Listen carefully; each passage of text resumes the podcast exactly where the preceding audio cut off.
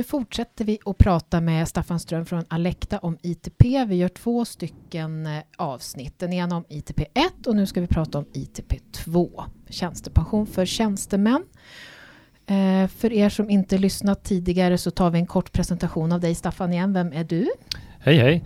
Ja, jag heter alltså Staffan Ström och jag jobbar som pensionsekonom på eh, Alekta som är eh, ett av de största tjänstepensionsbolagen i Sverige. Eh, och trots min titel så är jag faktiskt samhällsvetare i grunden och det, det tror jag att man kan ana ibland eh, när jag pratar eller skriver om pensioner. Jag tycker nämligen att pensioner alldeles för ofta beskrivs som något komplicerat och tråkigt när det faktiskt handlar om att det ska vara möjligt att ha ett schysst liv även om man inte kan gå till jobbet. Så därför tar jag ofta människor i min närhet som exempel när jag berättar. Jag, jag brukar ganska ofta berätta om min mormor som blev 98 år eller om mina två barn eh, som har eh, mormors gener i sig eh, och funderar på vad, vad, vad kommer de ha för glädje av tjänstepensionen under sina liv och hur kommer världen att se ut när de går i pension om 60 år ungefär. Det funderar jag en hel del på. Innan vi pratar vidare här om ITP2 så undrar jag hur stor betydelse som tjänstepensionen har egentligen för den slutgiltiga pensionen. Kanske du kan beskriva Kristina? Ja, och då behöver vi inte bara prata om ITP2 utan om egentligen alla tjänstepensioner. Kanske. Ja, alltså alla pensioner. Man kan säga att eh, ju högre lön du har, desto större del av din pension kommer att komma just från tjänstepensionen. Eh, för att i den allmänna pensionen, det orange kuvertet, då finns det liksom ett tak på, tjänar du mer än 40 000 så får du inte så mycket pension där, men då får du desto mer tjänstepension. Eh, är du ung så kommer du nog också ha en större andel tjänstepension än, än, än vad äldre äldre människor har. Eh, och det handlar lite grann om hur avtalen är konstruerade och kanske också att, att den allmänna pensionen minskar lite i värde beroende på att vi bara blivit så gamla nu för tiden. Så att sammanfattningsvis, är du ung och har hög lön, då bör du lyssna extra noga, för då är tjänstepensionen viktig. Den kan faktiskt vara halva din pension, din framtida pension. Okej. Okay. Ja, nu ska vi prata om ITP2 och då har man ju någonting som heter förmånsbestämd tjänstepension. Då, Och i förra avsnittet när vi pratade om ITP1 så beskrev du de här skillnaderna i premiebestämd och förmånsbestämd pension. Kristina, kan du bara kort berätta lite grann mer om förmånsbestämd pension som ju ITP2 är? Ja, och då kan man säga att det är de sista åren i yrkeslivet som är de viktiga. Då ska man gärna ha bra lön. Eh, sen ska man också ha jobbat ihop 30 år för att liksom få full pott här.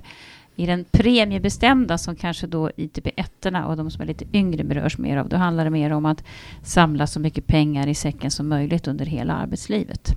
Men här är det de sista åren som är viktiga. Sen kan jag väl tillägga bara att det är inte så att det bara är de sista åren som räknas. Skulle man till exempel vilja eller tvingas jobba halvtid sista åren, då försvinner inga pensionspengar. Eh, men det stämmer att det är i normalfallet slutlönen som, som räknas. Men, men det kan vara klokt att, att, kolla upp om man funderar på att gå ner arbetstid på slutet med, med pensionsbolaget, vad det får för effekt innan mm. man bestämmer sig. Mm. Mm. Så vilka är det då som omfattas av den här ITP2? Ja, det är alltså privatanställda tjänstemän eh, som är födda 1978 eller tidigare. Så är man privattjänstemän, 38 eh, år eller äldre och jobbar på ett företag som har kollektivavtal, då, då har man ITP2 kan man säga. Och hur många människor är det som är berörda? Ja, det är ungefär 480 000 svenskar som tjänar in ITP2 när de går till jobbet idag. Och sen finns det ytterligare ungefär 600 000 personer som har haft ITP2 tidigare i livet och som har, då har ITP2-pengar som står och väntar på att de en dag ska välja att gå i pension. Så nästan en miljon människor alltså? ja, det är, det är, drygt en mm. miljon. Mm. Jag hoppas vi att alla lyssnar nu. Ja, verkligen. Det vore häftigt. Ja. det vore jättekul faktiskt. Mm. Då hamnar vi på iTunes alla listor tror jag. Mm. mm.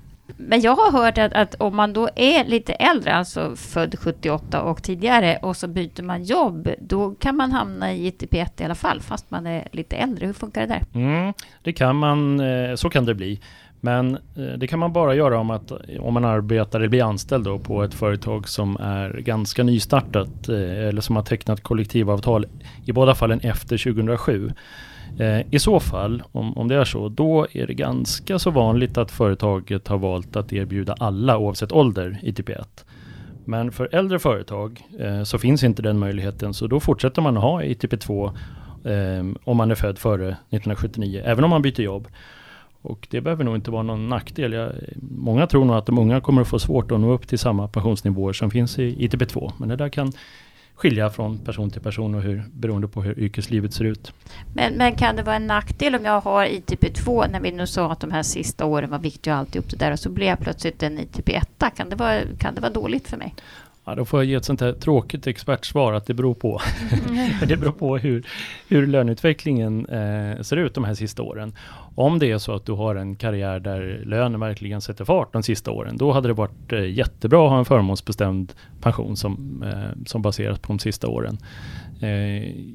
Är det istället så att du väljer att gå ner i tid eller du kanske tar ett, eh, ett jobb som inte är lika bra betalt, då, då kan det kanske till och med vara till fördel att gå över till ITP1. Så det beror på hur, hur yrkeslivet ter sig.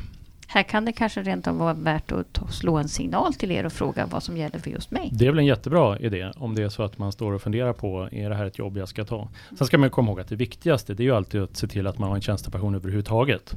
Och att så man trivs på jobbet. Absolut. Ja, och att man trivs på jobbet. Inte jag minst det. Också det. Det är det viktigaste. Jag tänkte på, nu sa du att man skulle ringa till Alekta. I förra avsnittet när vi pratade om ITP1 så pratade vi om valcentralen Collectum. Kan man ringa dit också eller är det Alekta man ska vända sig till när man har sådana här lite klurigare frågor? Ja, om det är sådana här eh, frågor att man vill räkna på vad blir effekten i kronor om jag väljer att gå ner i lön eller gå upp i lön mm. eller jag väljer att gå över till ITP1 från ITP2 så då är det klokt att ringa till Alekta för det, det är vi som kan räkna mm. på själva försäkringen. Mm.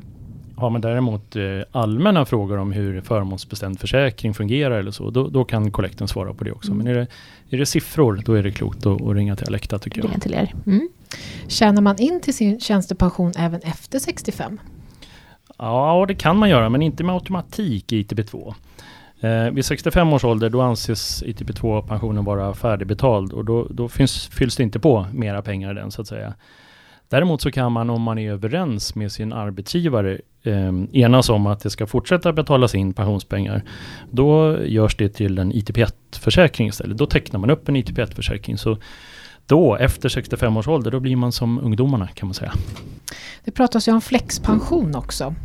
Är det någonting som finns i ITP2? Ja, eh, fast det görs inte i, i den här förmånsbestämda delen utan i den lilla kompletterande premiebestämda försäkringen som också tillhör ITP2 som heter ITBK. Där kan man ha flexpensionsinbetalningar och det blir allt vanligare faktiskt. Hoppsan, nu kändes det krångligt helt plötsligt. Ja. Berätta, vad är ITPK? Jo, man har alltså om man är nu är född 1978 eller tidigare. En, huvuddelen är den här förmånsbestämda försäkringen som Kristina berättade om.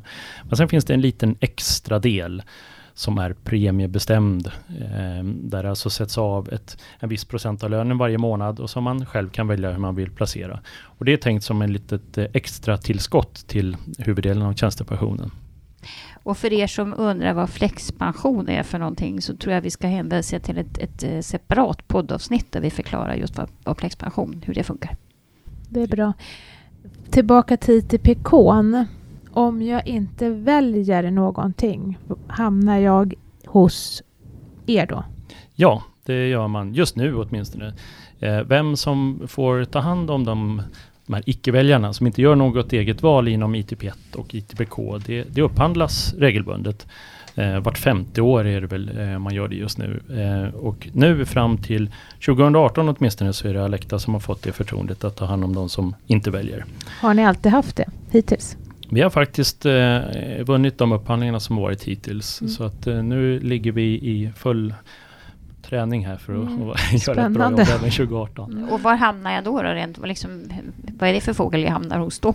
Ja, då får du eh, det som kallas för Alekta Optimal Pension som är en traditionell försäkring som är utformad speciellt för pensionssparande och eh, kanske lite extra just för de som inte själva vill vara så engagerade i sitt sparande utan då är det vi som pensionsbolag och våra kapitalförvaltare som, som sköter det där. Um, och så får man en riktigt låg avgift också. Måste Men kan man jämföra in. det här? Jag menar, det brukar pratas om den här soffliga fonden som, som liksom är den allmänna pensionen, PPM-delen där. Mm. Eh, liknar det här ungefär soffliga fonden eller hur funkar det? det liknar ju så tillvida att eh, båda de här är gjorda för den som inte vill ha så mycket koll på börser och räntor och valutor och allt vad det är för någonting. Däremot så eh, är det lite försiktigare placeringar i eh, Alecta Optimal Pension. Man har fortfarande en hel del aktier och fastigheter och sånt där i sin portfölj, men inte, det blir inte riktigt lika skakig resa som, som i AP7-soffan.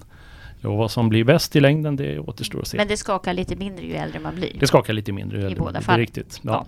det kan ju vara bra att veta. Ja. Hur, hur bra har de gått hittills då? Alltså man kan inte säga om framtiden, men har Alect Optimal gått bra so far? Ja, det får man väl säga faktiskt. Eh, den har gått, eh, förra året gick den 5,8 procent i avkastning. Eh, sen när det är pensionssparande som ibland sträcker sig över flera decennier så är det väl klokt att ha ett lite mer långsiktigt perspektiv. Så tittar vi de sista fem åren så har det i snitt per år gått upp 12,5 procent. Och eh, det tillhör faktiskt, eh, ja det är den traditionella försäkringen som har gått bäst faktiskt. Så att, eh, det känns kul att vi har kunnat kul. leverera på det förtroendet. Jag fick lite reklam också. Jag fick du göra reklam. ja. det bjöd jag på. Hur fungerar det här återbetalningsskyddet inom ITP2?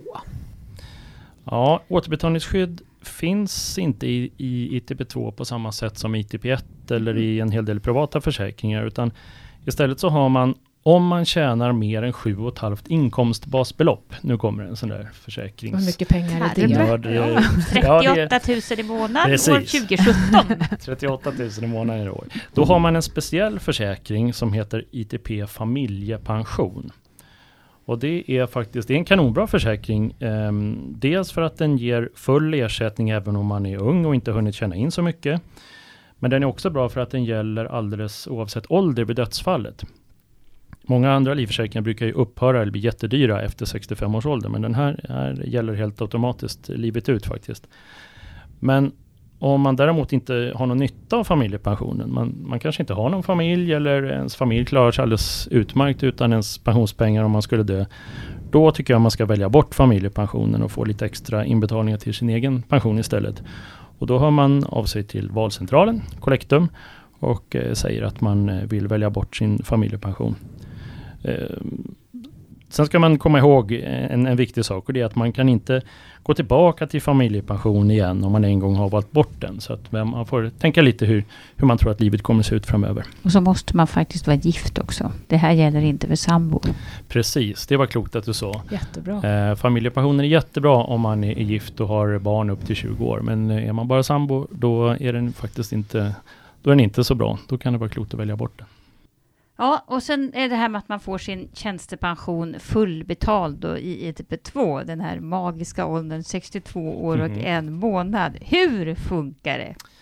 Ja, alltså normalt sett så görs det inbetalningar till ITP2-pensionen hela vägen fram till 65. Vissa tror att man är, är, gratis för arbetsgivaren från 62 års ålder, men så är det inte. Utan normalt sett så, så är det inbetalningar hela vägen fram till, till 65. Men Sen finns det precis som du säger en finess i ITP2-planen som säger att om man väljer att sluta arbeta i pensioneringssyfte och det där är viktigt alltså, inte står till arbetsmarknadens förfogande som det står i villkoren. Jag får inte söka andra jobb eller gå till a-kassa eller så, utan för att gå i pension. Och jag är minst 62 år och en månad när jag slutar arbeta. Det månader. Ja, det här är, det här är vi på filir, men det är faktiskt så det är pensioneringssyfte och jag ska vara minst 62 år och en månad när jag slutar arbeta. Då kan man få de sista årens pensionspremier slutbetalade av försäkringskollektivet som det heter. Och det, det innebär alltså att man, man får en klumpsumma inbetalad som om jag hade fortsatt arbeta fram till 65. Men det innebär inte att jag får samma pension, lika hög pension som om jag jobbar fram till 65, för jag tar ju ut den på, kort, på längre tid, eller hur? Exakt, så att eh, om du kan försörja dig på någonting annat fram till 65, du kanske säljer din sommarstuga eller har någon, något privat sparande eller så, då får du samma pension från 65 år som om du hade jobbat hela vägen ut. Men om du börjar ta ut pensionen redan från 62 år och en månad nu då, eller från 63 eller 64, då blir den lite lägre. Trots att du har fått den här klumpsumman så ska ju pengarna räcka längre. Då blir det lite mindre per månad, det är helt riktigt. Hur vanligt är det här? Jag menar, det hörs ju, jag vet nästan varenda kundtjänst som jag har pratat om så ringer ju alla människor oavsett vilket avtal man har. 62 år en månad kan jag ta ut min pension nu. Men hur många är det som gör det på riktigt? Det är ganska få faktiskt. Eh, det har ju pratats en hel del på senare tid om att det är många som går tidigt i pension i Sverige. Och, eh, det stämmer väl delvis, men om man tittar just på privattjänstemännen som har ITP-planen så är det väldigt ovanligt att gå riktigt tidigt. Tittar vi på de som går i pension, eller eh, ska vi säga börjar ta ut sin ITP-pension före 60 år, då är det eh, mindre än en halv procent av tjänstemännen som går så tidigt. Och det vi som istället ser öka nu, det är de som fortsätter jobba förbi 65-årsdagen. Var fjärde privattjänsteman väntar faktiskt med att ta ut sin pension till efter 65. Det, Men då, får ju ingen, då får man ingen premie där efter 65 från tjänstepensionen? Nej, om man inte kommer överens med sin ja. arbetsgivare om att de ska fortsätta betala in. Eller så kanske man gör någon annan deal, att man får lite extra i lönekuvertet eller, eller så istället. Men om vi vänder på det då. Eh, hur tidigt kan jag börja plocka ut de här pengarna? Om ja, jag nu skulle vinna på Lotto eller något. Ja, precis. Det krävs nog att du gör det. För att det, du, du, kan ta ut den redan från 55 års ålder. Det, det, är där lagen sätter gränsen. Men, men det är nästan ingen som, som gör det om man inte är dödssjuk till exempel och vet att man har väldigt kort tid kvar att leva. Um, men det är som sagt väldigt, väldigt få som gör så, som tar ut pensionen före 60 års ålder. Uh, så att det är väl den där lottovinsten då, då som kan göra att man vill lägga av tidigt. Sen tror jag att många vill fortsätta arbeta längre. Det, det, är det vi ser nu, att även om man har råd så, så har man ett jobb man trivs med och kanske kan anpassa arbetstider och sådär så det funkar. Så, så ser vi att fler och fler vill fortsätta. Det är roligt tycker jag. Men då är det väl också så eh, att man ska vara lite vaksam för att eh, det är väl ändå så att eh, fyller jag 65 och inte har talat om för er att jag inte vill ha min tjänstepension, då börjar den att betalas ut, eller hur? Ja, just det. Det, det, det ser ut så här att eh, sex månader innan 65-årsdagen, då skickar vi ett brev och säger att nu närmade du dig den ålder som är pensionsålder enligt kollektivavtalet, 65 år. Men vi försöker vara tydliga med att det här innebär ju inte att du behöver ta ut pensionen, utan det innebär att du be behöver fundera på när och hur du vill ta ut den. Sen tre månader senare, alltså tre månader före 65-årsdagen, då skickar vi ett brev till och påminner om att nu behöver vi få ett besked. Vill du ha ut pengarna eller vill du, vill du vänta? Och då är det ju många som väljer att ringa till oss och resonera lite. Vad innebär det om jag väntar med att ta ut dem eller kan jag ta ut dem och arbeta samtidigt och, och, och så. Så det, det, är väl, och det är väl klokt tycker jag att eh, slå en signal eller mejla eller gå in på, på Alektas hemsida så, så försöker vi beskriva vad man har för möjligheter. Jag har en fundering. De här 62 åren och en månaderna. Vi som står i det här rummet, vi är på ett annat tjänstepensionsavtal. Mm. Om jag nu mitt i livet väljer att gå över till ITP, är jag då fullbetald vid 62 år och en månad? Eller alltså samordnas de här åren som jag har i en annan tjänstepensionsplan med ITP? Ja, nu för tiden så eh, sker faktiskt ingen sån samordning. Det gjordes förut.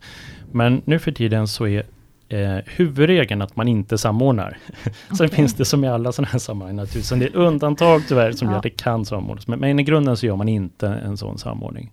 Så att då, om jag då hoppar över till en IT, ett ITP-bolag, så att säga, att jag börjar jobba hos en arbetsgivare som har ITP, mm. då får jag jobba längre än till 62 år och en månad för att vara fullbetald. Liksom. Ja, dels så måste man alltid ha möjlighet att vara med i 36 månader för att överhuvudtaget komma in i ITP2-planen. Okay. Mm. Så att eh, det, det är en finess.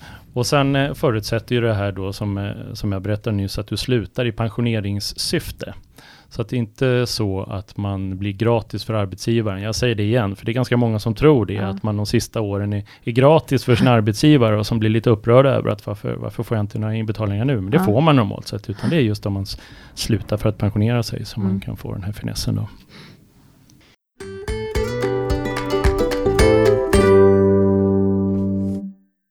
Allmän pension, alltså det i orangea kuvertet, det måste jag ju ansöka om. Men tjänstepensionen, hur kommer den eller hur funkar det? Förklara Kristina.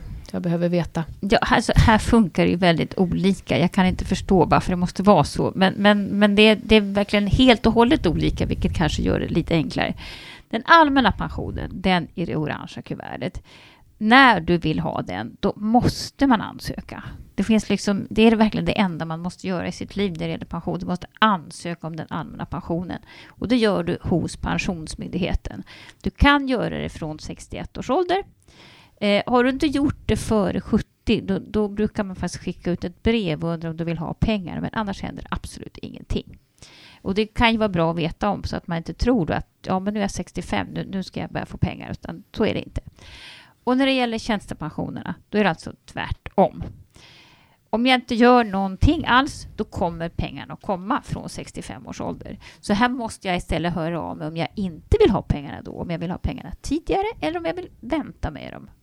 Eh, och då, då är det inget svårt. Bara man gör det så är det liksom inga problem att skjuta upp dem och det finns inga villkor eller så, utan det är bara att man måste få ett besked. Eh, och sen är det också så att, att eh, om det nu är så att det liksom avtalet säger att du ska få ut de här pengarna på fem år och du börjar få ut dem. Det här vi pratade om tempade uttag i en tidigare podd. Eh, då får man det ju, det är spikat och klart. Man kan liksom inte ändra sig i efterhand då när det gäller tjänstepensioner, utan då lagt kort ligger. Eh, Medan den allmänna pensionen igen då, då orange kuvertet, där kan man ändra sig hela tiden. Så att om man nu har tagit ut för mycket tjänstepension, man känner att jag kanske fått ett nytt jobb igen och det liksom var dumt att jag får den här pensionen. Ja, ändra inte tjänstepensionen då, det går inte, men däremot så kan man ju höra av sig till Pensionsmyndigheten och säga att nu skjuter jag upp den här pensionen istället, tills jag, tills jag vill liksom vara heltidspensionär igen. Det här är en podd som görs av minpension.se där du kan se hela din pension och göra pensionsprognoser. Vi som har gjort podden idag är jag, Ulrika Loob, Kristina Kamp, Maria Eklund, Staffan Ström från Alekta. Vi finns på Twitter och Facebook och glöm inte att prenumerera på podden. Tack för oss. Vi Tack. hörs. Hej då. Hej då.